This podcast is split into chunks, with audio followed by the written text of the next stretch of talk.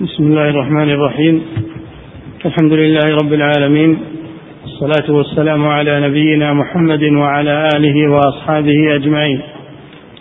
أما بعد قال المؤلف رحمه الله تعالى وقد اتفق الأئمة على أنه لو نذر أن يسافر إلى قبره صلوات الله وسلامه عليه أو قبر غيره من الأنبياء أو قبر غيره من الأنبياء والصالحين لم يكن عليه أن يوفي بنذره بل ينهى عن ذلك. بسم الله الرحمن الرحيم. قال رحمه الله وقد اتفق الأئمة.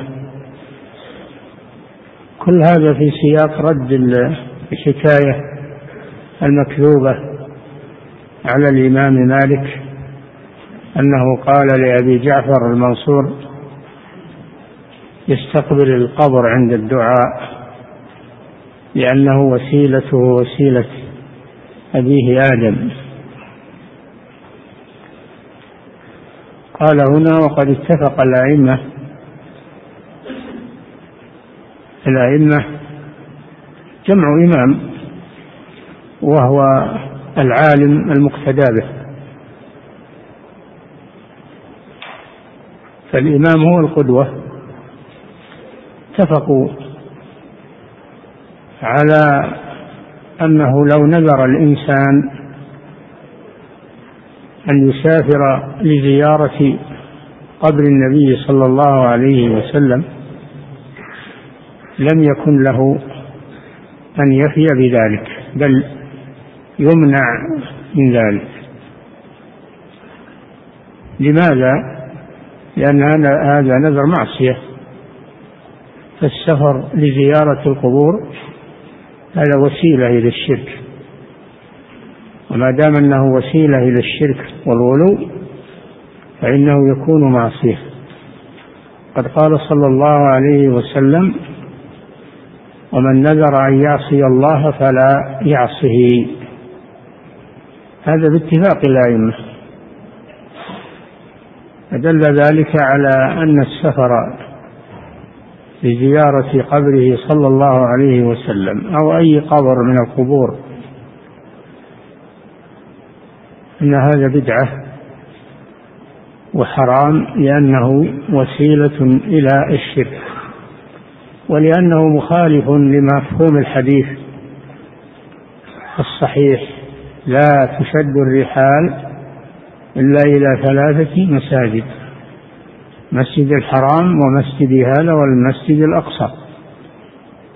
فلا يجوز السفر لزيارة أي مسجد في الأرض.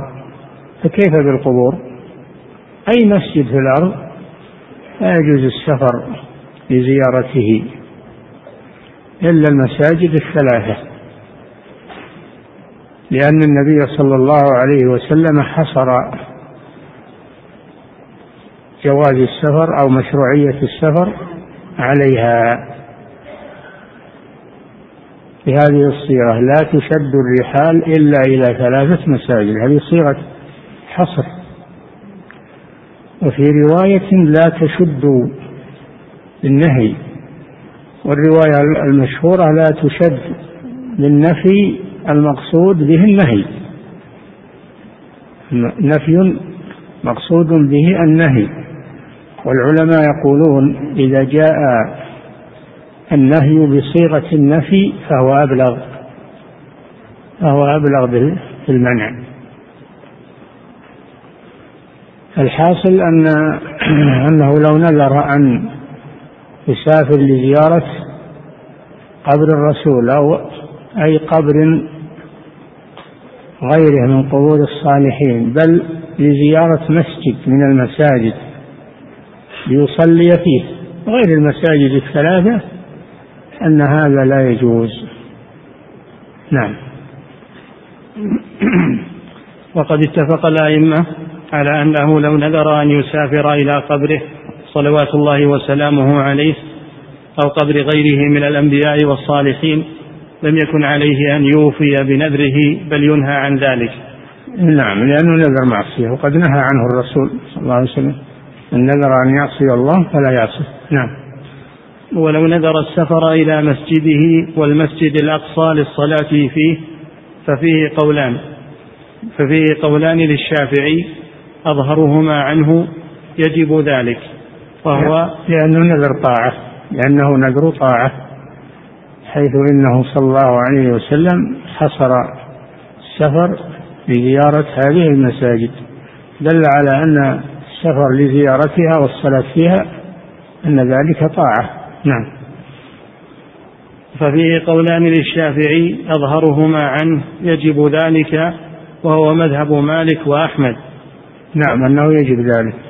مذهب مالك وأحمد وأحد القولين للشافعي أنه يجب ذلك لأنه نذر طاعة. أما عند أبي حنيفة فلا يشرع أصلا. أبو حنيفة لا يرى النذر أصلا ويقول لا يلزم الإنسان إلا ما ألزمه الشارعيات ما ألزمه أما أنه هو يلزم نفسه أما أنه هو يلزم نفسه بشيء لم يلزمه الله به فعند أبي حنيفة أن هذا غير مشروع. نعم. والثاني لا يجب وهو مذهب أبي حنيفة. نعم لأن أبا حنيفة كما ذكرت لكم لا يرى النذور أصلا. ويقول ما فيه واجب إلا ما أوجبه الله ورسوله ولا يوجب الإنسان على نفسه شيئا لم يوجبه الله عليه. نعم. والثاني لا يجب وهو مذهب أبي حنيفة. الثاني من قوله الشافعي يعني نعم.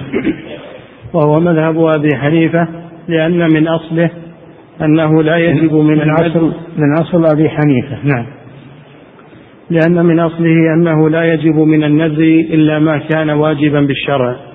نعم لو نذر أن يصلي الصلوات الخمس أو أن يصوم رمضان فهذا يجب عند أبي حنيفة. لأنه واجب بأصل الشرع فيكون نذره له من باب التأكيد. نعم. لأن من أصله أنه لا يجب من النذر إلا ما كان واجبا بالشرع وإتيان هذين المسجدين ليس واجبا بالشرع فلا يجب بالنذر عنده. عند أبي حنيفة. نعم. وأما الأكثرون فيقولون هو طاعة لله. نعم. وقد ثبت في صحيح البخاري عن النبي صلى الله عليه وسلم أنه قال من نذر أن يطيع الله فليطعه ومن نذر أن يعصي الله فلا يعصه. والسفر للصلاة في المساجد الثلاثة سفر للطاعة. وقد نذره فيجب عليه. نعم. وأما السفر إلى زيارة قبور الأنبياء والصالحين فلا يجب بالنذر عند أحد منهم. لأنه نذر معصية. لو نذر أن يسافر لزيارة قبر علي في الكوفة أو قبر الحسين في كربلاء أو قبر عبد القادر الجيلاني في العراق أو غير ذلك فهذا نذر معصية يحرم عليه الوفاء به. نعم. وأما السفر إلى زيارة قبور الأنبياء والصالحين فلا يجب بالنذر عند أحد منهم لأنه ليس بطاعة. لأنه نذر معصية. ليش نذر معصية؟ لأنه وسيلة إلى الشرك ومخالف للحديث لا تشد الرحال إلا إلى نعم. لأنه ليس بطاعة فكيف يكون من فعل هذا كواحد من أصحابه؟ هذا كله تكملة للرد اللي على حديث الحديث المكذوب من زارني بعد وفاتي فكأنما زارني في حياتي. الشيخ رحمه الله سبق أنه قال هذا كذب من ناحية السند وكذب من ناحية المعنى. فإن من زاره بعد موته لا يكون كمن زاره في حياته لأن من زاره في حياته مؤمنا به صار صحابيا. وأما من زاره بعد موته فلا يكون صحابيا فكيف يقول فكأنما زارني في حياتي؟ هذه علامة الكذب. نعم. فكيف يكون من فعل هذا كواحد من أصحابه وهذا مالك كره أن يقول الرجل زرت قبر رسول الله صلى الله عليه وسلم واستعظمه.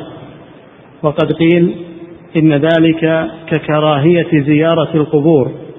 وقيل لأن الزائر أفضل من المزور وكلاهما ضعيف عند أصحاب مالك والصحيح أن ذلك لأن لفظ زيارة القبر مجمل. تدخل نعم. يكره مالك رحمه الله أن يقول الرجل زرت قبر النبي صلى الله عليه وسلم. واختلفوا في تفسير ذلك. فمنهم من قال يكره ذلك لأن الزائر أفضل من المزور. ولا أحد أفضل من الرسول صلى الله عليه وسلم. وقيل إنه كره ذلك نعم من أجل ككراهية زيارة القبور. لأجل كراهية زيارة القبور. لأنه يكره الإمام مالك يكره زيارة القبور. لأن هذا قد يفضي إلى الغلو. ولكن هذا ضعيف لأن زيارة القبور مشروعة. زيارة القبور مشروعة ولا ينكرها مالك الحديث. والصحيح يقول الشيخ أن تعليل ذلك عند مالك أن زيارة قبر النبي مجملة. قد يريد بها الزيارة الشرعية وقد يريد بها الزيارة البدعية. فلا يقول زرت قبر النبي في هذا الإجمال. وأيضا ما ثبت ما ثبت في الأحاديث الأمر بزيارة قبر النبي صلى الله عليه وسلم. أبدا كل الأحاديث التي فيها إما ضعيفة وإما مكتوبة فما ثبت في حديث صحيح الأمر بزيارة قبر النبي صلى الله عليه وسلم. وإنما تدخل زيارة قبره صلى الله عليه وسلم في عموم قوله صلى الله عليه وسلم زوروا القبور فتدخل في العموم. أما أن هناك حديث خاص بزيارة قبر النبي فهذا غير موجود إلا أكاذيب موضوعات أو ضعيفة شديدة الضعف لا يحتج بها. نعم. وهذا مالك كره أن يقول الرجل زرت قبر رسول الله صلى الله عليه وسلم واستعظمه. وقد قيل إن ذلك ككراهية زيارة القبور. وقيل لأن الزائر أفضل من المزور وكلاهما ضعيف عند أصحاب مالك. كلا التفسيرين ضعيف. نعم. والصحيح أن ذلك لأن لفظ زيارة القبر مجمل. تدخل فيها الزيارة البدعية التي هي من جنس الشرك فإن زيارة قبور الأنبياء وسائر المؤمنين على وجهين كما تقدم ذكره زيارة شرعية وزيارة بدعية. نعم. فالزيارة الشرعية يقصد بها السلام عليهم والدعاء لهم كما يقصد الصلاة على أحدهم إذا مات. نعم. فيصلى عليه صلاة الجنازة. فهذه الزيارة فهذه الزيارة الشرعية. والثاني أن يزورها كزيارة المشركين وأهل البدع لدعاء الموتى وطلب الحاجة منهم أو لاعتقاده أن الدعاء عند قبر أحدهم أفضل من الدعاء في المساجد والبيوت أو أن الإقسام بهم على الله وسؤاله سبحانه بهم أمر مشروع يقتضي إجابة الدعاء فمثل, فمثل هذه الزيارة بدعة منهي عنها. نعم زيارة القبور على ثلاثة أنواع. زيارة شرعية وهي التي يقصد بها السلام على الأموات والدعاء لهم بالمغفرة والرحمة لما في ذلك من النفع للأموات. وأيضا الاعتبار بالأموات والقبور تذكر بالآخرة. هذه الزيارة الشرعية. النوع الثاني الزيارة الشركية وهي التي يقصد بها الاستغاثة بالأموات وطلب الحوائج منهم ودعائهم من دون الله وهي التي عليها عباد القبور اليوم. فإنهم يزورونها لأجل هذا لأجل الاستنجاد بالمقبورين والاستغاثة بهم وطلب الحوائج منهم ويذبحون لهم عند قبورهم وينذرون لهم ويقيمون عند قبورهم أياما وينصبون الخيام كما هو معلوم عند قبر البدوي وغيره في مصر. فهذه زيارة شركية والعياذ بالله. النوع الثالث زيارة بدعية وهي التي لا يقصد بها دعاء القبور والاستغاثة بالأموات وإنما يقصد بها الدعاء عند القبور الدعاء عند القبور أو الصلاة عند القبور. يظن أن هذا سبب للإجابة أنه إذا دعا عند القبر يستجاب له إذا صلى عند القبر يستجاب له. فهذه زيارة بدعية وهي وسيلة إلى الشرك. نعم. فإذا كان لفظ الزيارة مجملا يحتمل حقا وباطلا عدل عنه. عدل عنه مالك يعني. وكره أن يقول زرت قبر النبي صلى الله عليه وسلم لأنه لا يدرى وش قصده. بزيارة قبر النبي صلى الله عليه وسلم. نعم. عدل عنه إلى لفظ لا لبس فيه كلفظ السلام عليه. أي مالك يقول قل سلمت على الرسول. لأن يعني هذا هو الوارد. ولا تقل زرت الرسول. لأن زرت الرسول هذه مجملة. أما سلمت على الرسول هذه ليس فيها إجمال. نعم. وما أحسن كلام مالك رحمه الله دائما وأبدا كلماته تنبع من التوحيد ومن التحقيق ومن الاتباع. نعم. فإذا كان لفظ الزيارة مجملا يحتمل حقا وباطلا عدل عنه إلى لفظ لا لبس فيه كلفظ السلام عليه ولم يكن لأحد أن يحتج على مالك بما روي في زيارة قبره أو زيارته بعد موته. لا إذا صار مالك ينكر لفظ زرت قبر النبي صلى الله عليه وسلم فلا يأتي أحد ويحتج بالأحاديث التي فيها الحث على زيارة قبره وزيارته بعد موته لما سبق من أنها كلها لا تقوم بها حجة. نعم. ولم يكن لأحد أن يحتج على مالك بما روي في زيارة قبره أو زيارته بعد موته فإن هذه كلها أحاديث ضعيفة بل موضوعة لا يحتج بشيء منها في أحكام الشريعة.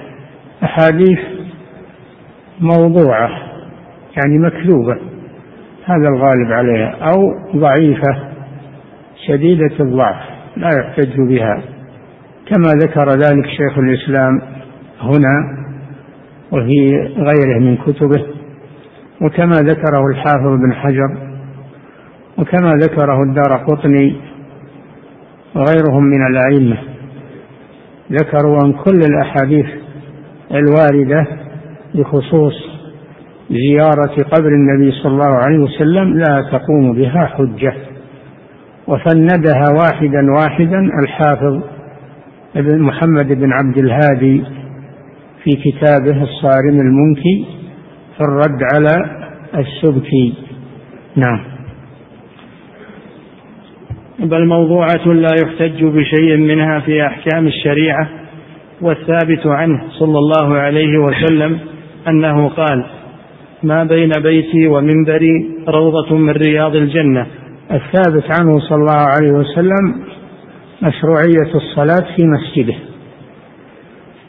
وقال فيها صلاة في مسجد هذا خير من ألف صلاة فيما سواه. من المساجد إلا المسجد الحرام. والصلاة في مسجده تتفاضل والصلاة في الروضة الشريفة أفضل من سائر المسجد. هذا في النوافل أما الفريضة فالصف الأول أفضل في مسجد الرسول صلى الله عليه وسلم وإن كان خارجا عن الروضة. لكن النوافل الصلاة في الروضة أفضل. لقوله صلى الله عليه وسلم ما بين بيتي ومنبري روضة من رياض الجنة. فإذا تمكن الإنسان من الصلاة في الروضة وهي ما بين البيت والمنبر فهذا أفضل. وإن صلى في أي مكان من مسجده صلى الله عليه وسلم حاز أيضا على الفضيلة. ولم يرد ذكر لقبره صلى الله عليه وسلم. إنه يصلى عنده أو يدعى عنده أو غير ذلك. نعم. والثابت عنه صلى الله عليه وسلم أنه قال ما بين بيتي ومنبري روضة من رياض الجنة. هذا هو الثابت في الصحيح. نعم. ولكن بعضهم رواه بالمعنى فقال قبري. نعم قصده البيت. بعض الرواة رواه ما بين قدري ومنبري روضة من رياض الجنة. وهذه اللفظة لم ترد عن النبي صلى الله عليه وسلم. وإنما هذا الراوي رواه بالمعنى لأن قبره في بيته. فهو أراد أن يعبر عن البيت وذكر القبر. نعم. ولكن بعضهم رواه بالمعنى فقال قبري وهو صلى الله عليه وسلم حين قال هذا القول لم يكن قد قبر بعد صلوات الله وسلامه عليه. وهذا لم يرد عن النبي صلى الله عليه وسلم هذا اللفظ ما بين قبري وأيضا لم يكن صلى الله عليه وسلم حين قال هذا القول قد قبر. حتى يقول ما بين قبري ومنبري. ما بعد صار قبر. نعم. وإنما وجد قبره بعد ذلك. نعم. وهو صلى الله عليه وسلم حين قال هذا القول لم يكن قد قبر بعد صلوات الله وسلامه عليه. ولهذا لم يحتج بهذا أحد من الصحابة إنما تنازعوا في موضع دفنه. ومما يدل على أن هذا اللفظ ما بين قبري ومنبري روضة ما يدل على أن هذا اللفظ لم يصدر منه صلى الله عليه وسلم. أن الصحابة لما توفي صلى الله عليه وسلم اختلفوا أين يدفن؟ اختلفوا أين يدفن؟ هل يدفن مع أصحابه في البقيع؟ أو أين يدفن؟ لأنه إذا دفن في البقيع يخشى عليه من الغلو. إذا برز قبره في البقيع يخشى عليه من الغلو. ثم اتفقوا على أنه يدفن في حجرة عائشة في المكان الذي توفي فيه صلى الله عليه وسلم. ولهذا قالت رضي الله عنها لما ذكرت حديث لعنة الله على اليهود والنصارى اتخذوا قبور أنبيائهم مساجد قالت ولولا ذلك لأبرز قبره. غير أنه خشي أن يتخذ مسجدا فدفنوه في حجرته محافظة عليه من الغلو. وكان هذا من توفيق الله سبحانه وتعالى. لو كان الرسول صلى الله عليه وسلم قال ما بين قبري ومنبري انتهى النزاع. فدفنوه اعتمادا على هذا اللفظ. نعم. ولهذا لم يحتج بهذا أحد من الصحابة إنما تنازعوا في موضع دفنه. ولو كان هذا عندهم لكان نصا في محل النزاع. ولكن دفن في حجرة عائشة رضي الله عنها في الموضع الذي مات فيه بأبي هو وأمي صلوات الله عليه وسلامه. ثم لما وسع المسجد في خلافة الوليد بن عبد الملك وكان نائبه على المدينة عمر بن عبد الع... وكان نائبه على المدينة عمر بن عبد العزيز أمره أن يشتري الحجر ويزيدها في المسجد. وكانت الحجر من جهة المشرق والقبلة. نعم كانت حجرات النبي صلى الله عليه وسلم التي فيها أزواجه حافة في المسجد. من جهة الجنوب وهو القبلة ومن جهة الشرق. فأزيلت الحجر التي من جهة الجنوب في عهد عثمان رضي الله عنه. لما وسع المسجد من جهة القبلة أزيلت الحجر التي من جهة الجنوب من جهة القبلة.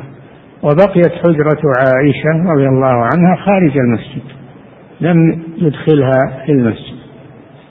فلما جاءت خلافة الوليد بن عبد الملك من بني أمية وأمر وأمر بتوسعة المسجد النبوي وسعه من جهة الشرق. وكان الخلفاء من قبله يوسعونه من جهة الجنوب ومن جهة الغرب ولا يتعرضون له من جهة الشرق. فهو أول من وسع المسجد من جهة الشرق وأدخل فيه حجرة عائشة التي فيها قبر النبي صلى الله عليه وسلم. فصار القبر داخل المسجد.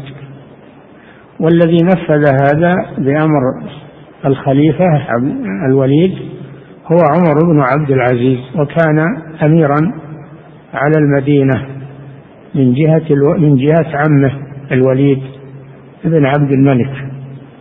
نعم. وكانت الحجر من جهة المشرق والقبلة فزيدت في المسجد ودخلت حجرة عائشة رضي الله عنها في المسجد من حينئذ من حينئذ وإلا كانت في عهد الخلفاء الراشدين وفي عهد معاوية رضي الله عنه وفي عهد يزيد كانت خارج المسجد. نعم. وفي عهد عبد الملك بن مروان كانت خارج المسجد. نعم. ودخلت حجرة عائشة رضي الله عنها في المسجد من حينئذ وبنوا الحائط البراني مسنما محرفا. نعم الجدار الذي من جهة الشمال بنوه مسنما لئلا يستقبل القبر أحد. جعلوه على شكل على شكل محراب مسنم حتى إن المصلي لا يستقبل شيئا من الجدار. ولهذا قال العلامة ابن القيم فأجاب رب العالمين دعاءه وأحاطه بثلاثة الجدران يعني صار الجدار مثلثا من جهة الشمال لئلا يستقبل القبر أحد. نعم. فإنه ثبت في صحيح مسلم من حديث أبي مرثد الغنوي أنه قال صلى الله عليه وسلم لا تجلسوا على القبور ولا تصلوا إليها. نعم. جعلوه محرفا لئلا يصلى إليه. عملا بنهي الرسول صلى الله عليه وسلم في قوله لا تجلسوا على القبور. لأن هذا إهانة للقبر. لا يجوز الجلوس عليه ولا المشي. عليه لا تجلسوا على القبور ولا تصلوا إليها هذا محل الشاهد. لا تستقبل القبر عند الصلاة لا قبر النبي صلى الله عليه وسلم ولا غيره. من أجل ذلك حرفوا الجدار فصار المصلي لا يستقبل شيئا من القبر أو حول القبر. نعم. فإنه ثبت في صحيح مسلم من حديث أبي مرثد الغنوي أنه قال صلى الله عليه وسلم لا تجلسوا على القبور ولا تصلوا إليها لأن ذلك يشبه السجود لها. شوف نهى عن الضدين نهى عن امتهان القبور وهو الجلوس عليها وكل ما يسيء إليها ويتنافى مع حرمتها ونهى عن الغلو نهى عن إهانة القبور ونهى عن الغلو فيها وهو المشروع هو التوسط بين الغلو وبين الإهانة. فالقبور تصان القبور تصان وتسور عن الأذى وعن التطرق ولكنها لا يغلى فيها تتخذ أمكنة للعبادة. رجاء الإجابة. نعم. ولا تصلوا إليها لأن ذلك يشبه السجود لها. لأنه إذا صلى عندها كأنه يصلي لها يسجد لها. فيه تشبه بالمشركين واليهود والنصارى الذين يسجدون للقبور ويعبدونها من دون الله عز وجل. أما إذا كان يسجد يقصد القبر فهذا شرك أكبر. لكن إن كان يسجد لله ويصلي لله ويدعو الله لكن عند القبر فهذا وسيلة إلى الشرك وبدعة ولا يجوز. نعم. لأن ذلك يشبه السجود لها وإن كان المصلي إنما يقصد الصلاة لله تعالى. وكما نهي عن اتخاذها مساجد وكما نهى عن اتخاذها مساجد نهى عن قصد الصلاة عندها. نهى عن اتخاذها مساجد بالبناء عليها على شكل مسجد أو الصلاة عندها لأن ذلك كله وسيلة من وسائل الشرك. نعم. حتى ولو لم يبنى عليها لا يصلي عندها ولا يدعو عندها. لنفسه وإنما يدعو عندها للميت. نعم. نهى عن قصد الصلاة عندها وإن كان المصلي إنما يقصد الصلاة لله سبحانه والدعاء له. نعم. فمن قصد قبور الأنبياء والصالحين لأجل الصلاة والدعاء عندها فقد قصد نفس الحرام الذي سد الله ورسوله ذريعته. من قصد قبور الأنبياء والصالحين لقصد الدعاء عندها والصلاة عندها واعتبار ذلك سبب للإجابة فإنه فعل الحرام. الذي نهى عنه الرسول صلى الله عليه وسلم بقوله لا تتخذوا القبور مساجد يعني مصليات فإني أنهاكم عن ذلك.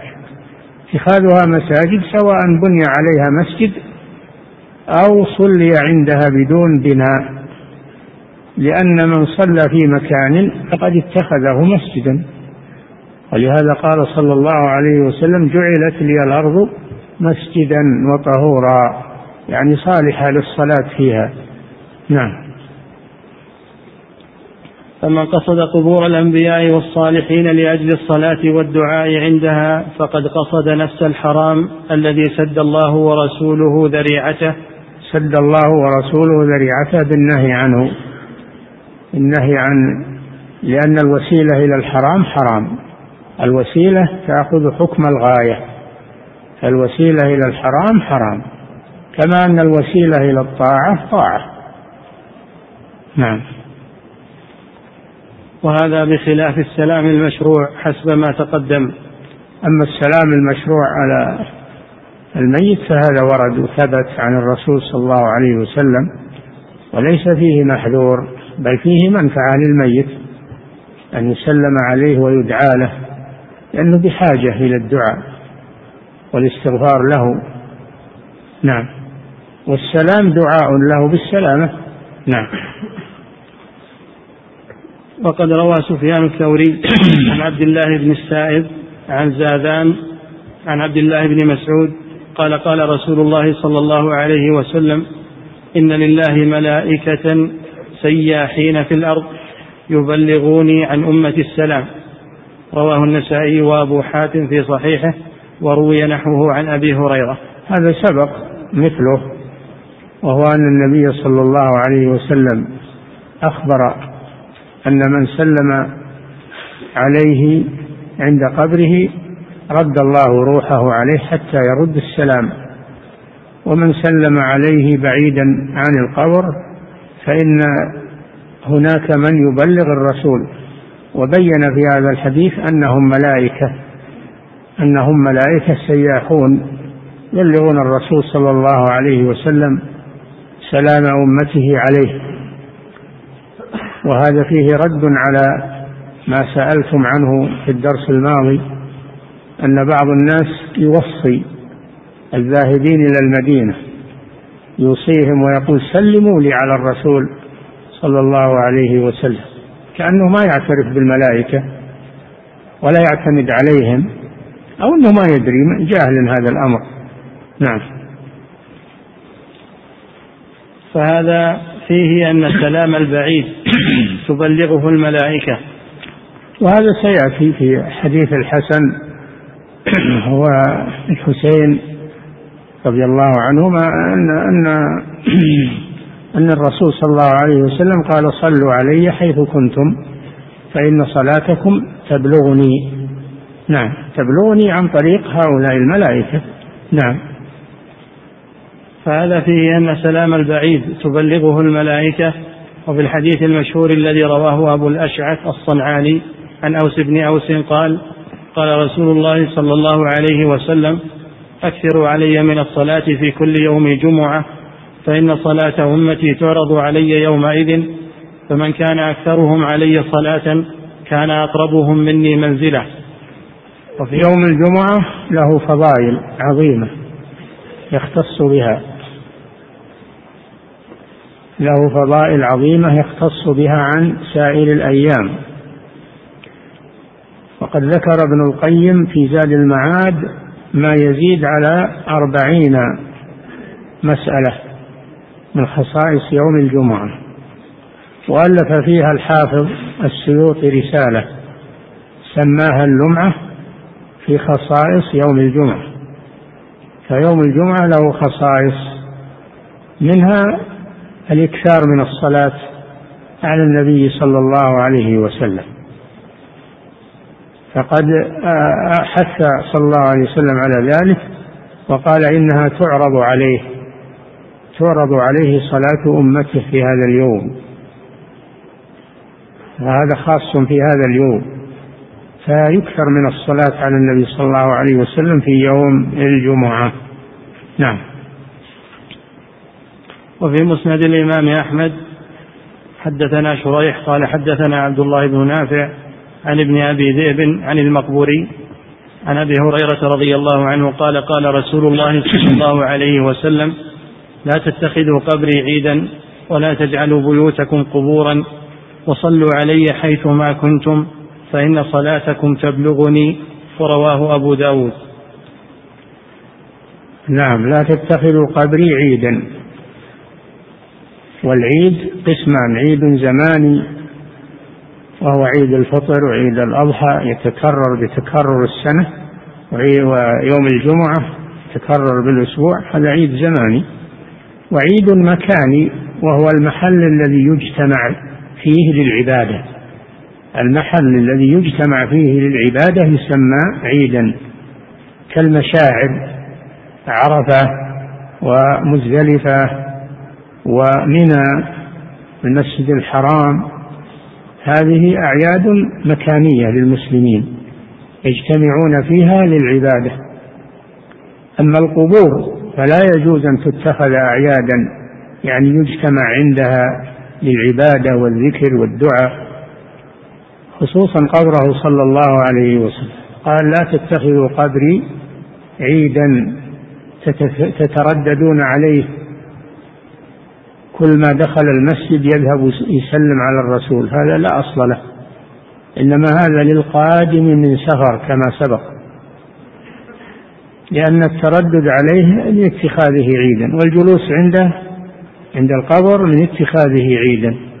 قد نهى صلى الله عليه وسلم عن ذلك لأن هذا من وسائل الشرك ومن الغلو في حقه صلى الله عليه وسلم. ثم قال ولا ولا بيوتكم قبورا. ينبغي للمسلم أن يجعل من صلاته النافلة في بيته. صلاة الليل وصلوات النوافل في البيت أفضل. صلوات النوافل في البيت أفضل. قال صلى الله عليه وسلم فإن أفضل صلاة المرء في بيته إلا المكتوبة.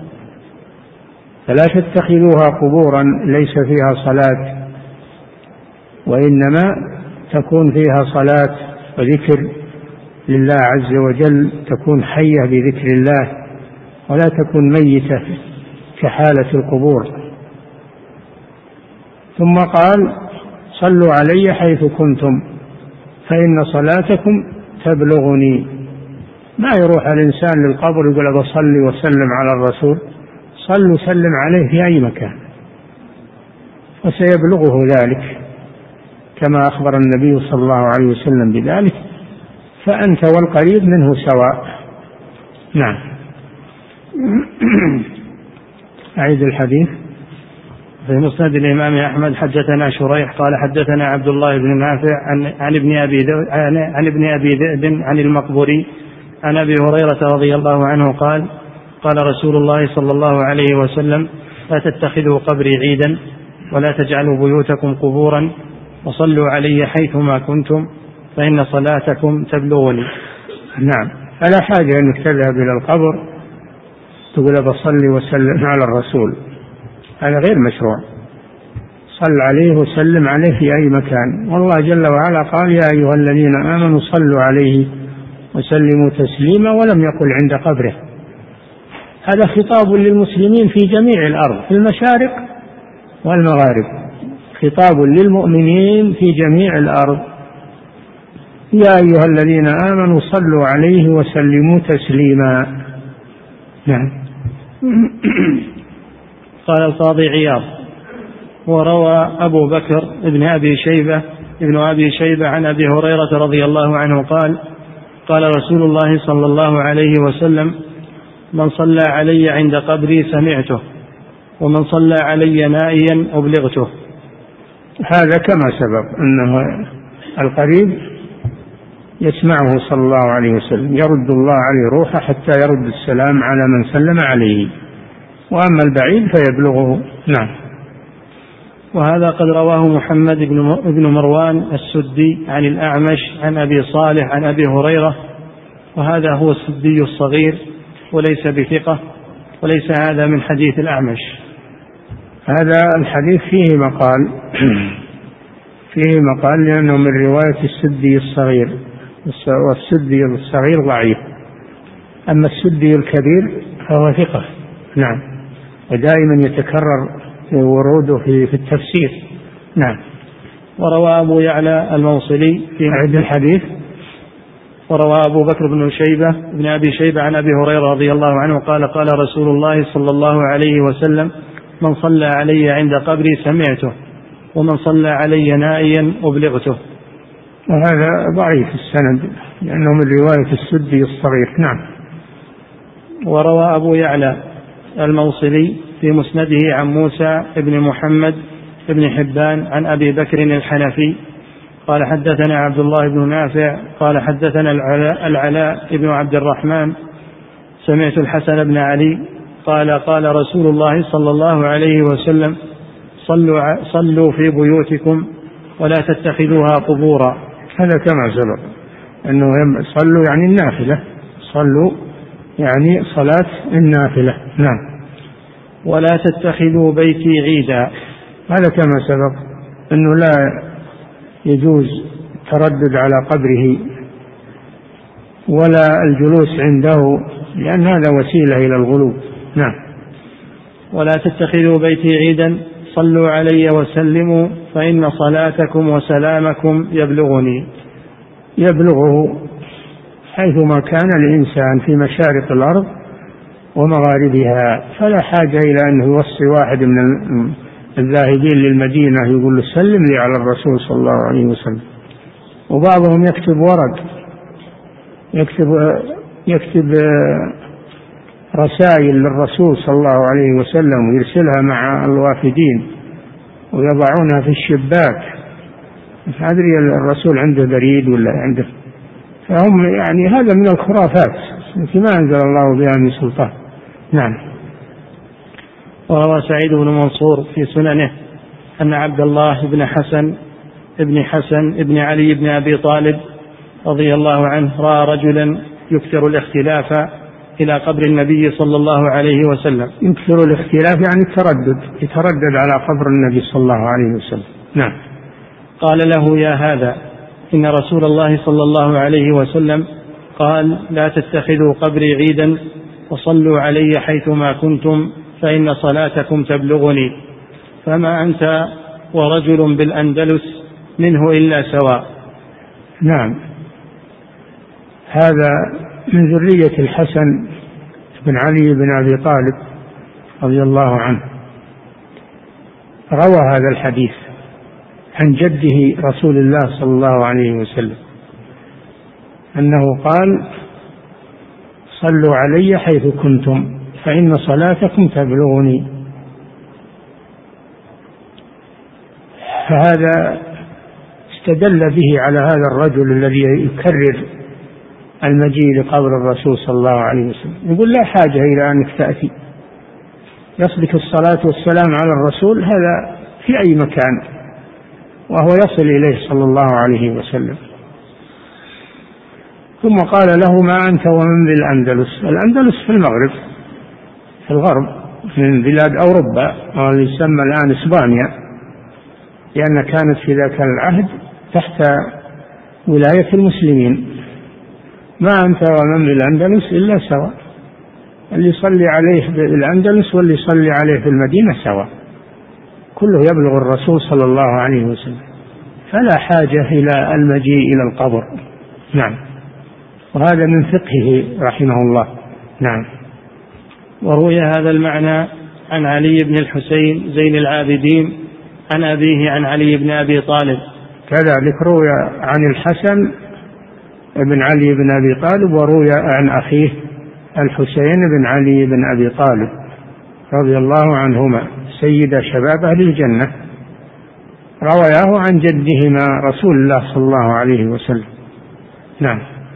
ذكره أبو عبد الله محمد بن عبد الواحد المقدسي الحافظ في مختاراته الذي هو أصح من صحيح الحاكم. نعم كتاب المختارة الأحاديث المختارة للضياء المقدسي بن عبد الواحد الحنبلي.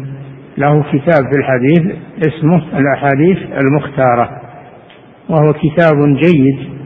يقول الشيخ هنا إنه أحسن من صحيح الحاكم الأحاديث التي فيه منتقاه وجيدة الأسانيد ولذلك سماها المختارة. وهو مطبوع والحمد لله موجود. نعم.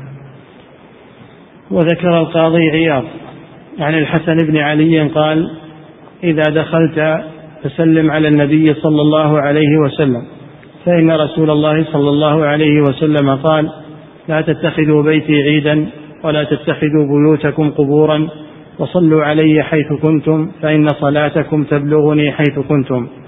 إذا دخلت يعني المسجد إذا دخلت مسجد الرسول صلى الله عليه وسلم فصلي على الرسول ولا حاجة تروح إلى قبره. تقدم رجلك اليمنى فتقول بسم الله الرحمن الرحيم أعوذ بالله العظيم وسلطانه القديم من الشيطان الرجيم. اللهم صل وسلم على محمد. اللهم افتح لي أبواب رحمتك. هذا يكفي عنك تروح للقبر نعم. إذا دخلت يقول لا تتخذوا بيتي عيدا. إذا أصل الحديث نعم. يقول ذكر القاضي عياض. نعم. عن الحسن بن علي قال إذا دخلت فسلم على النبي إذا دخلت يعني دخلت المسجد. نعم. إذا دخلت فسلم على النبي صلى الله عليه وسلم فإن رسول الله صلى الله عليه وسلم قال لا تتخذوا بيتي عيدا ولا تتخذوا بيوتكم قبورا. وصلوا علي حيث كنتم فإن صلاتكم تبلغني حيث كنتم. نعم. الأحاديث تضافرت في هذا ولا سيما عن صدقي الرسول صلى الله عليه وسلم الحسن والحسين رضي الله عنهما في أنه لا حاجة إلى الذهاب للقبر من أجل الصلاة والسلام على الرسول بل صل عليه في أي مكان لأن التردد هذا يفضي إلى الغلو ويكون وسيلة إلى الغلو. فلذلك نهي عنه وهو من اتخاذ قبر الرسول صلى الله عليه وسلم عيدا يعني يعتاد ويتكرر الذهاب إليه. نعم. ومما يوهن هذه الحكاية أنه قال فيها ولم الحكاية السابقة وهي حكاية المنسوبة عن الإمام مالك مع أبي جعفر المنصور. أنه لما سأل هل يستقبل القبلة في الدعاء أو يستقبل قول الرسول قال له مالك ولما تعرض عنه أو تصرف عنه وجهك؟ وهو وسيلتك ووسيلة أبيك آدم. هذه الحكاية مكذوبة كما قرر الشيخ وأطال عليها في ردها وإبطالها وأنها لا يمكن أن تصدر عن الإمام مالك بن أنس رحمه الله. من من عدة وجوه ذكرها الشيخ. نعم. منها هذا الوجه. نعم. رجع إليها. نعم. ومما يوهن هذه الحكاية أنه قال فيها ولم تصرف وجهك عنه؟ وهو وسيلتك. ووسيلة أبيك آدم إلى الله يوم القيامة. نعم. إنما يدل على أنه يوم القيامة تتوسل الناس بشفاعته. آه انتهى من من إبطال سندها وأنها مكذوبة على الإمام مالك. ثم قال لو صحت لو صحت فليس معناه إن هذا في الدنيا وإنما هذا في الآخرة. وسيلتك ووسيلة أبيك آدم يعني بعد البعث يوم القيامة حينما يأتي الناس إلى الرسول صلى الله عليه وسلم ويطلبون منه الشفاعة ان يفصل الله بينهم ويريحهم من الموقف وهي الشفاعة العظمى. هذا لو أن السند قوي فسر بهذا إن هذا ما ليس في الدنيا ليس وسيلتك في الدنيا وإنما هو في الآخرة. نعم. إنما يدل على أنه يوم القيامة يتوسل الناس بشفاعته وهذا حق كما تواترت به الأحاديث. هذا حق. كانوا يتوسلون بالنبي صلى الله عليه وسلم وهو حي يعني يطلبون منه الدعاء. كانوا يطلبون منه الدعاء والاستغفار يوم أن كان حيا. وأما بعد موته فلم يفعلوا هذا. وكذلك يطلبون منه ذلك يوم القيامة لأنه حي صلى الله عليه وسلم. وطلب الدعاء والاستغفار من الحي الحاضر هذا مشروع. نعم.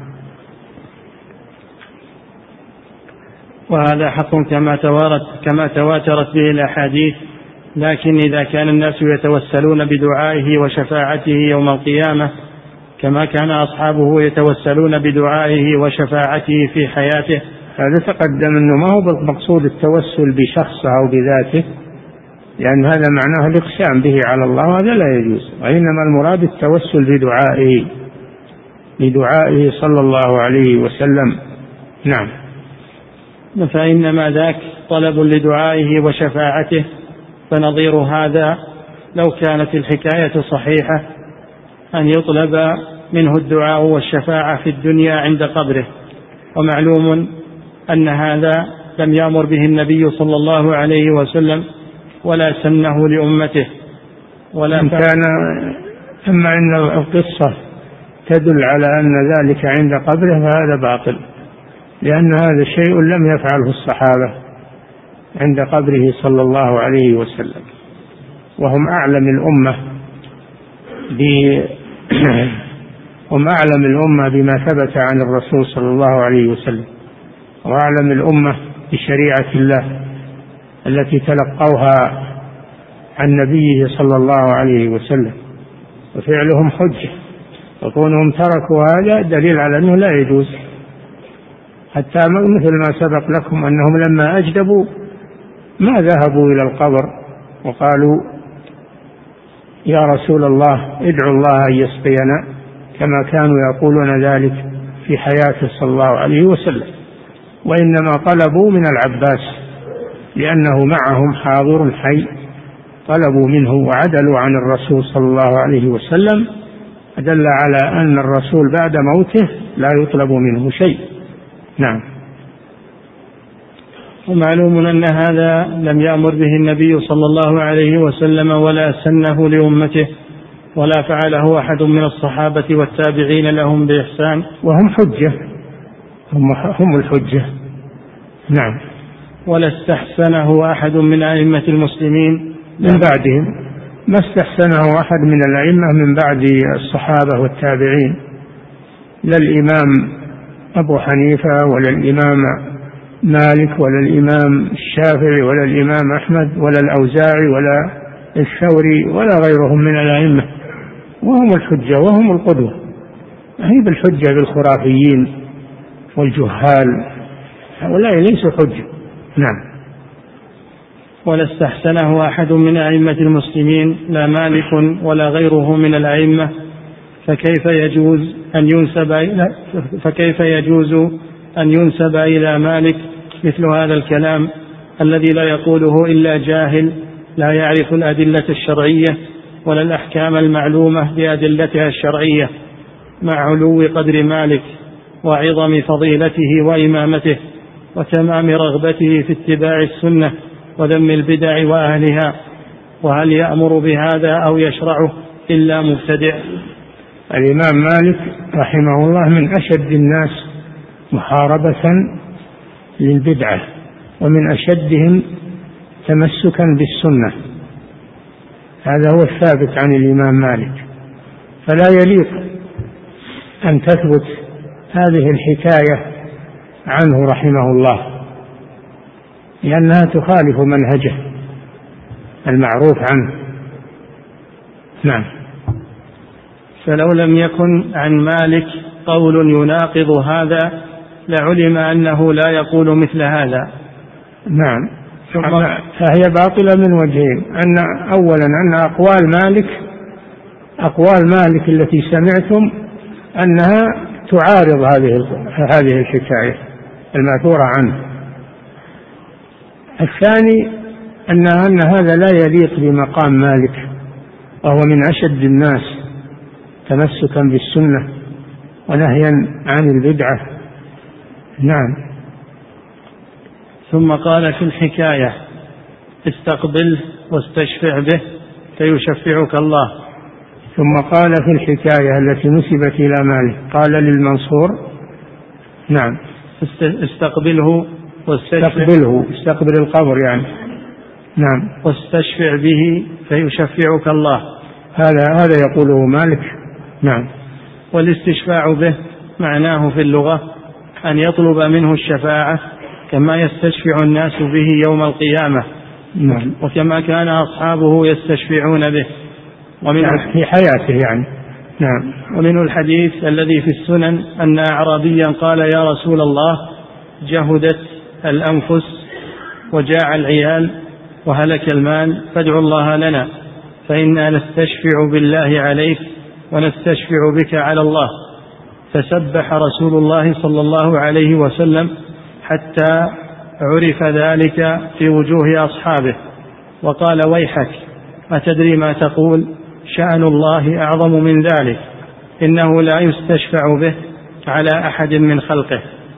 وذكر تمام الحديث فأنكر نعم هذا الحديث مر بكم في كتاب التوحيد بوب عليه الشيخ محمد بن عبد الوهاب بابا باب لا يستشفع بالله على أحد من خلقه.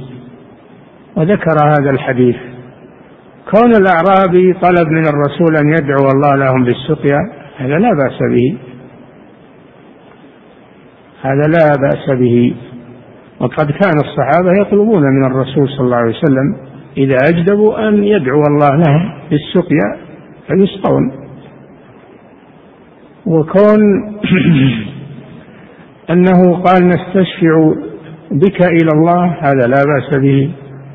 لأنه يستشفع بالرسول صلى الله عليه وسلم إلى الله في حياته بمعنى أنه يطلب منه الدعاء والدعاء شفاعة. الدعاء شفاعة. إنما الإنكار على قول نستشفع بالله عليك. لأن لأنه استشفع جعل الله واسطة يتوسل بها إلى الرسول والمستشفع به أعظم من المستشفع إليه. فجعل الرسول أعظم من الله. فهذا فيه تنقص لله. أغضب الرسول صلى الله عليه وسلم حتى سبح وكرر التسبيح لأنه صلى الله عليه وسلم كان إذا أعجبه شيء سبح وإذا استنكر شيئا سبح تنزيها لله سبحانه. فتسبيحه في هذه الحالة تنزيه لله عن مقالة هذا الأعرابي الذي جعل الرسول آه، جعل الله الذي جعل الله واسطة إلى الرسول وشفيعا عند الرسول صلى الله عليه وسلم. هذا يليق بجلال الله سبحانه وتعالى. فهذا فيه إنكار المنكر. وتنزيه الله سبحانه وتعالى وفيه تعليم الجاهل إذا وقع في شيء إذا وقع الجاهل في شيء يخل بالعقيدة فلا يسكت عنه. لا بد أن يبين له وأن يغلظ عليه إذا كان الأمر غليظ شديد يغلظ عليه حتى ينزجر ويكف عن هذا الشيء. نعم. وذكر تمام الحديث فأنكر قوله نستشفع بالله عليك. ومعلوم أنه لا ينكر أن يسأل المخلوق بالله أو أو يقسم عليه بالله وإنما أنكر أن يكون الله شافعا إلى المخلوق. نعم هو هذا الجملة هذه هي التي استنكرها الرسول صلى الله عليه وسلم. نستشفع بالله عليك. أما بقية الحديث هذا كله ألفاظه صحيحة. وتتوافق مع الأحاديث الأخرى. نعم. ولهذا لم ينكر قوله نستشفع بك على الله فإن يعني نطلب منك الدعاء لأنهم كانوا يستشفعون بالرسول صلى الله عليه وسلم في حياته في الدنيا وفي حياته في الآخرة. نعم. ولهذا لم ينكر قوله نستشفع بك على الله فإنه هو الشافع المشفع. شفع. فإنه هو الشافع المشفع عليه الصلاة والسلام. نعم.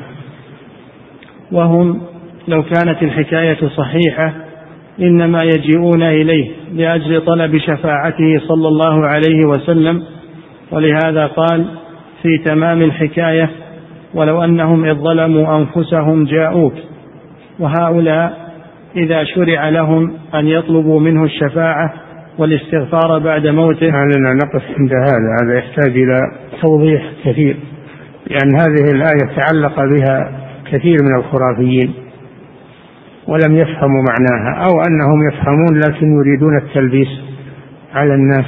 نعم.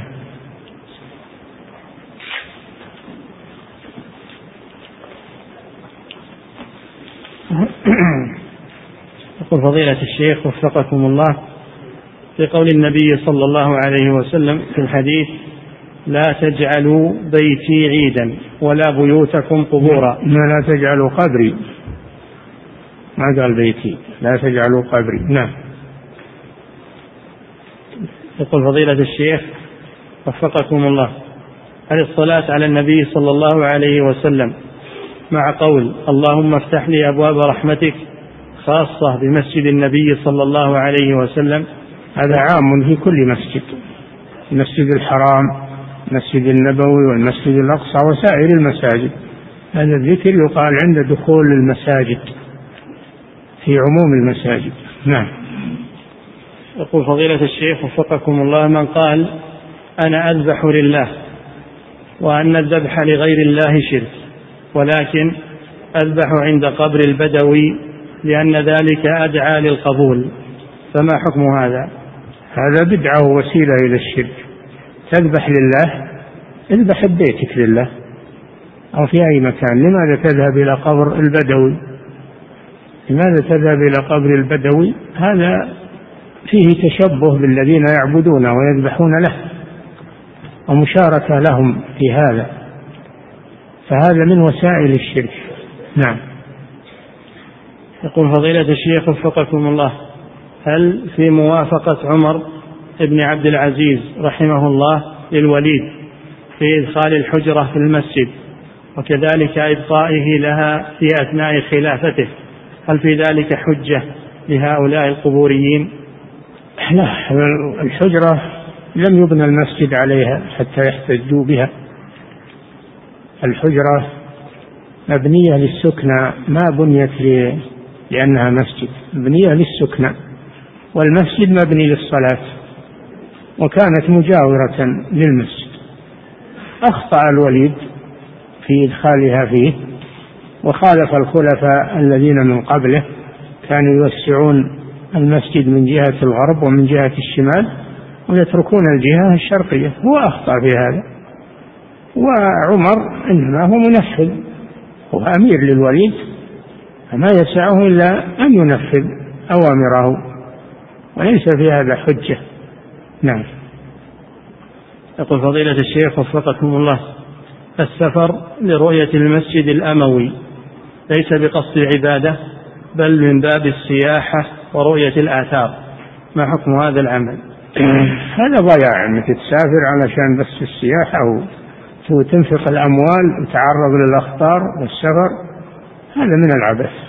لا تروح لأجل السياحة إن رحت لدمشق من أجل حاجة تجارة ولا دراسة ولا من أجل حاجة لا مانع أنك تروح تشوف المسجد الأموي.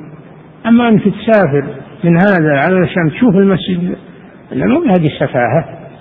وضياع للمال وتعرض للأخطار. وهو أيضا وسيلة إلى الغلو لأن إذا رآك العوام ورآك الناس ظنوا أن المسجد الأموي أنه مثل المساجد الثلاثة يسافر إليه. نعم.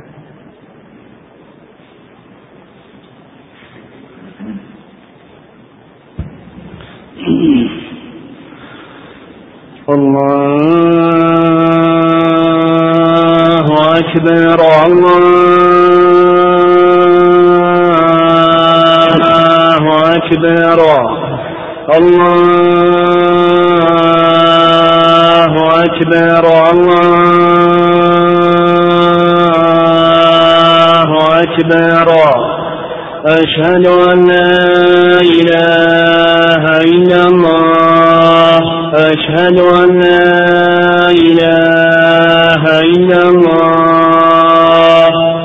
أشهد أن محمد رسول الله.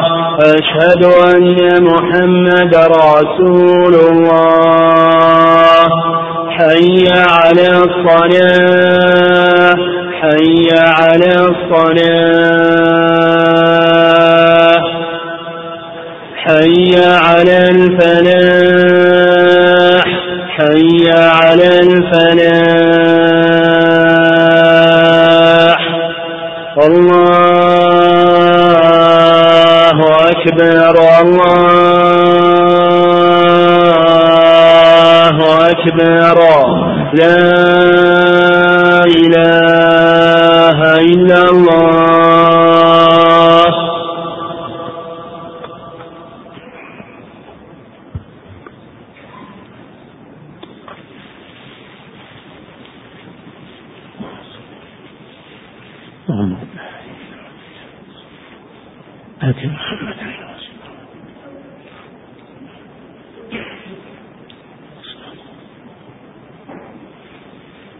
نعم. يقول فضيلة الشيخ وفقكم الله في قول النبي صلى الله عليه وسلم ما بين بيتي ومنبري روضة من رياض الجنة. هل في ذلك دليل على فضل الصلاة في الروضة الشريفة؟ وكيف أخذ العلماء فضل الصلاة فيها من هذا الحديث؟ ما في شك. هذا فيه فضل الصلاة في الروضة. لأنها روضة من رياض من رياض الجنة.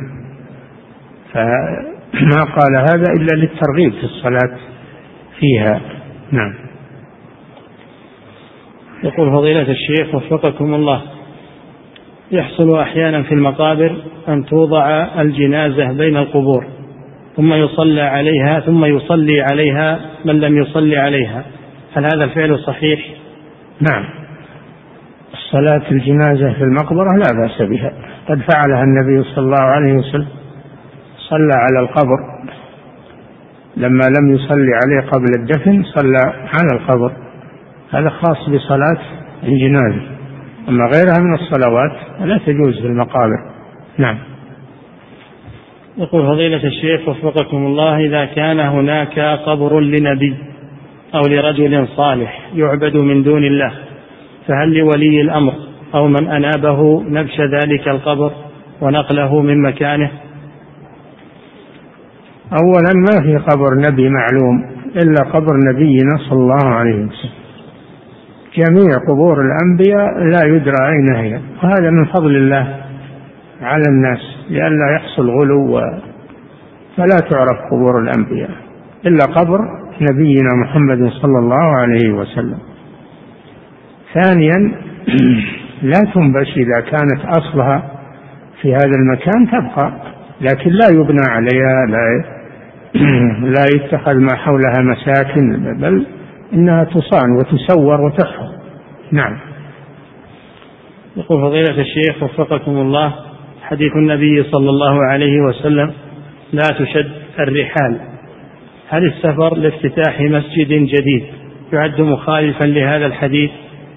هذا ليس القصد منه الصلاة القصد منها افتتاح المسجد واستلامه وتفقده تفقد عمارته وهل هي ملائمة أو ناقصة. هذا هو القصد تفقد المسجد وعمارته هذا الغالب اللي يروحون من أجل هذا. ما هو لأجل الصلاة فيه؟ نعم.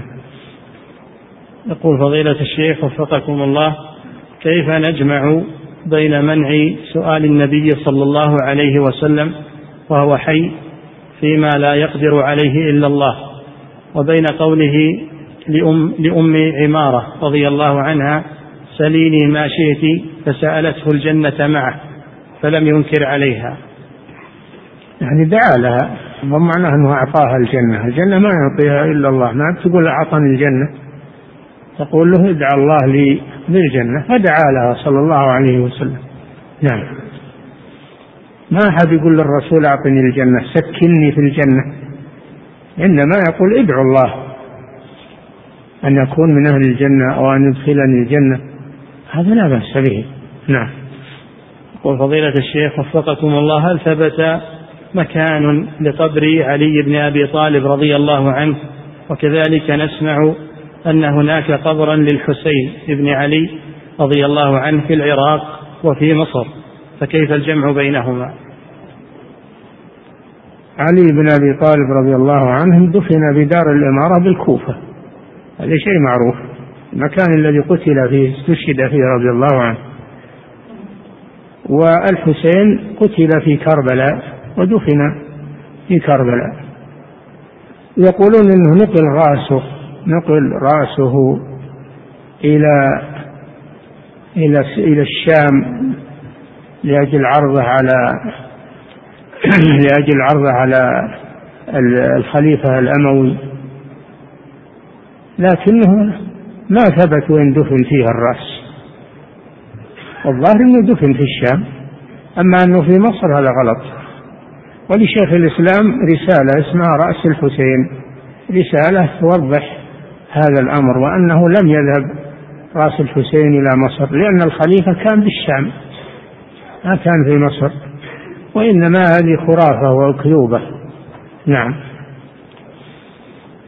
يقول فضيلة الشيخ وفقكم الله قبر النبي صلى الله عليه وسلم قد أحاط به المسجد من جميع الجهات فخلفه وخلفه أو وخلف الحجرة النبوية يوجد مكان عال بعض الشيء عن أرض المسجد بحيث لو صلى فيه المصلي كانت الحجرة أمامه. فما حكم الصلاة خلف الحجرة النبوية؟ أمامه لكن مقوس ما هو أمامه عرض إنما هو من الداخل مقوس. فلا يستقبل القبر إنما يستقبل الفضاء. ما قدامه قبر. القبر محاط بالأسوار ولا ي... والسور الأخير مقوس. لا يكون أمام المصلي شيء منه. نعم. يقول فضيلة الشيخ وفقكم الله هناك من يستدل بحديث لا تشد الرحال على عدم جواز الاعتكاف في رمضان في غير هذه المساجد الثلاثة. فهل هذا صحيح؟ نعم إذا كان يسافر لأجل يعتكف في مسجد غير المساجد الثلاثة هذا نعم بدعة ولا يجوز. أما الاعتكاف بدون سفر في أي مسجد من المساجد فلا بأس. قال الله جل وعلا ولا تباشرهن وأنتم عاكفون في المساجد. هذا عموم. هذا عموم أنه يعتكف في سائر المساجد. ولكن الاعتكاف في المساجد الثلاثة أفضل من الاعتكاف في غيرها من المساجد. لما لها من الفضيلة ولا يسافر لأجل الاعتكاف إلا للمساجد الثلاثة. أما غيرها فلا تسافر للاعتكاف فيه وإنما تعتكف في أي مسجد قريب منك. ما يحتاج إلى سفر وعناء. نعم.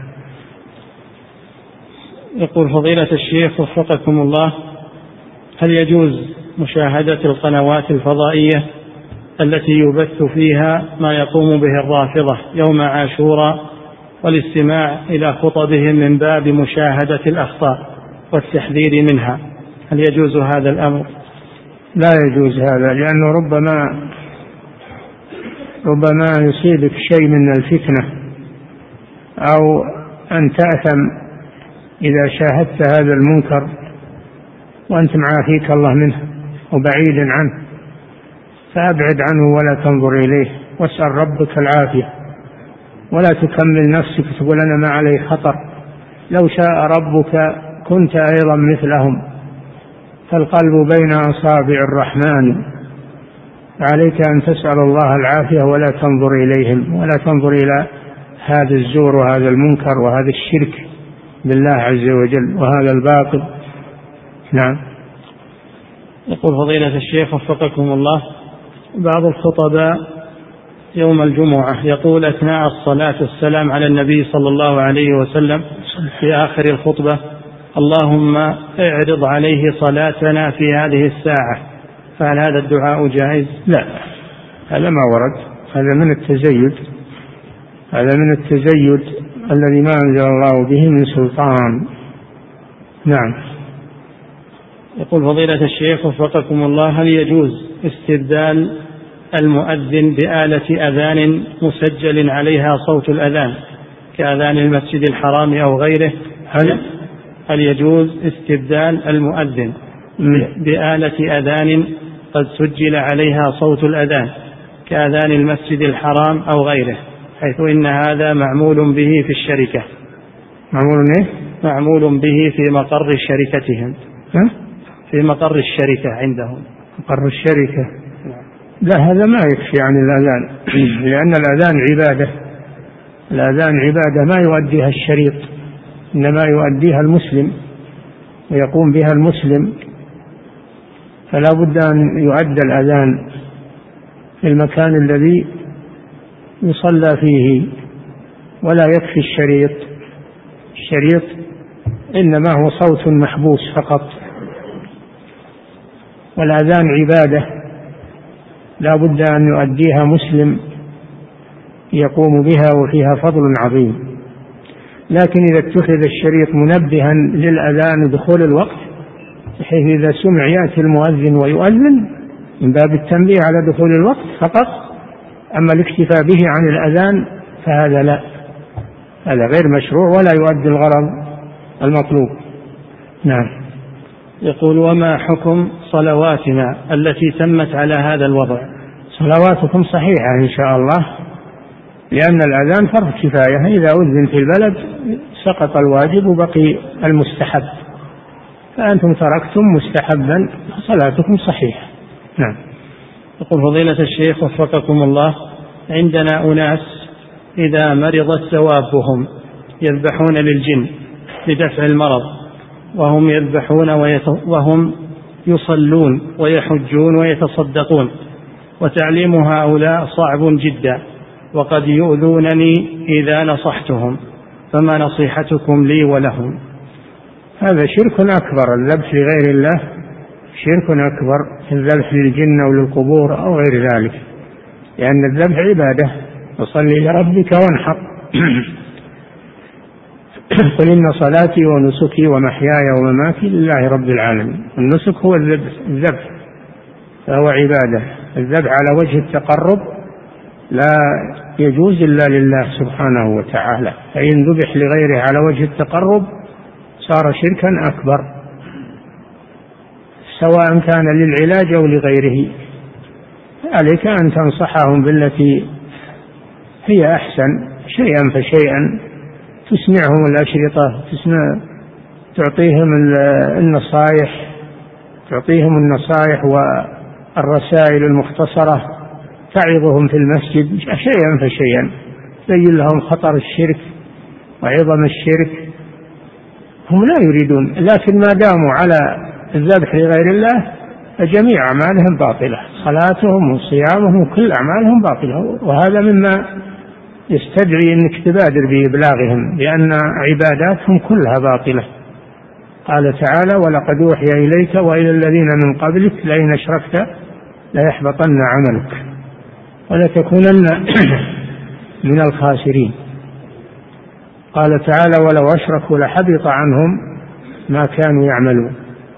تبلغهم بهذا وأنه خطير وأنهم لا وأنهم ليسوا على الإسلام ما داموا كذلك. نعم.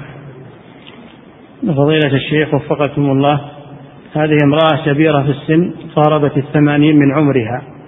توفي زوجها قريبا وهي معتدة وهي في العدة وتسأل تقول إذا جاء أبناؤها أو أبناء إخوانها هل لها أن تجلس معهم وتسلم عليهم مصافحة؟ لأن بعض الناس يقول لها لا يجلس معك ذكر. ولا تكشفي وجهك لرجل. لا حول ولا قوة إلا بالله. ما داموا محارم لها ما داموا من محارمها فهي تصافحهم وتجلس معهم وتكشف وجهها و ولا حرج في ذلك. نعم. فضيلة الشيخ وفقكم الله هذا سائل ألح في طرح السؤال. يقول امرأتي تلح علي وبقوة. فتريد أن أستخرج أو تريد أن تستخرج هي أسهم من شركة الراجحي لشراء سيارة لتكتبها باسمي. ومحتجة علي بأن كثيرا من العلماء قد أفتى بجواز ذلك وبعضهم من كبار العلماء. وأنا لا أريد يا فضيلة الشيخ استخراج هذه الأسهم. فهل إذا عاندت أتخلص منها وأطلقها وأرتاح من هذه المشاكل؟ أم بماذا تنصحونني؟ لا هي ما ما تجبرك على هذا ولا يحتاج إلى طلاق. امتنع من هذا وقل ما ما أستطيع. أنا ما أستطيع أعمل هذا العمل. وهي ما تجبرك على هذا. ليس من حقها أن تجبرك ولا يحتاج هذا إلى طلاق. نعم. يقول فضيلة الشيخ وفقكم الله ابني البالغ من العمر سبعة عشر عاما. إذا خرج للصلاة في غيابي مع الجماعة ابني. ابني البالغ من العمر سبعة عشر عاما. إذا خرج للصلاة مع الجماعة في غيابي لا يرجع إلا متأخرا وأخاف عليه من أصدقاء السوء. فهل علي إن فهل علي إن منعته إن منعته من صلاة الجماعة من إثم؟ هذا ربما يكون وهم منك أو وسواس منك. فما دمت حاضرا فإنك تراقبه وإذا غبت عنه فإنك توصي من من يراقبه من جيرانك أو من أقاربك. و وما دامت نيتك المحافظة عليه فسيعينك الله عز وجل. نعم. فضيلة الشيخ وفقكم الله هذه امرأة تقول اشتريت بيتا بقرض من بنك ربوي ولم أكن أدري أنه لا يجوز ومدة دفع القرض خمسة وعشرين سنة وقد دفعت حاليا أربعة عشر سنة وبقي إحدى عشرة سنة يمكنني أن أسددها دفعة واحدة. تقول هل تكفيني التوبة لكوني جاهلة يوم استقرضت هذا القرض وأحتفظ بهذا البيت الذي اشتريته أم أبيع البيت وأحتفظ برأس مالي؟ رأس المال؟ أنت ما أنت ما أخذت أنت ما أنت دفعت الربا أنت دفعت الربا ولم تأخذيه وإنما دفعتيه وقد لعن صلى الله عليه وسلم آكل الربا وموكله فأنت أوكلت الربا. ودفعتيه لهم والتوبة بابها مفتوح تتوبين إلى الله وإذا أمكن أن تتخلصي من البيت بأي وسيلة فيجب عليك ذلك. نعم. فضيلة الشيخ وفقكم الله هذه امرأة تقول صليت لمدة سنتين إلى غير القبلة بالخطأ وتبين لي هذا الخطأ فعرفت القبلة الآن. فما العمل في صلوات السنتين؟ هذا فيه تفصيل. إن كان الانحراف يسيرا فهذا لا يؤثر على الصلاة. إن كان الانحراف يسيرا لا يؤثر على الصلاة. أما إذا كان كثيرا بحيث تكون الكعبة خلفك أو إلى جنبك الصلاة غير صحيحة في هذه الفترة. إذا كنت في بلد وعندك مساجد وتسألين الناس ولكن ما فعلت هذا وقصرت في السؤال والبحث أنت غير معذور لأنك في بلد البلد فيها مساجد وفيها مسلمون يعرفون القبلة.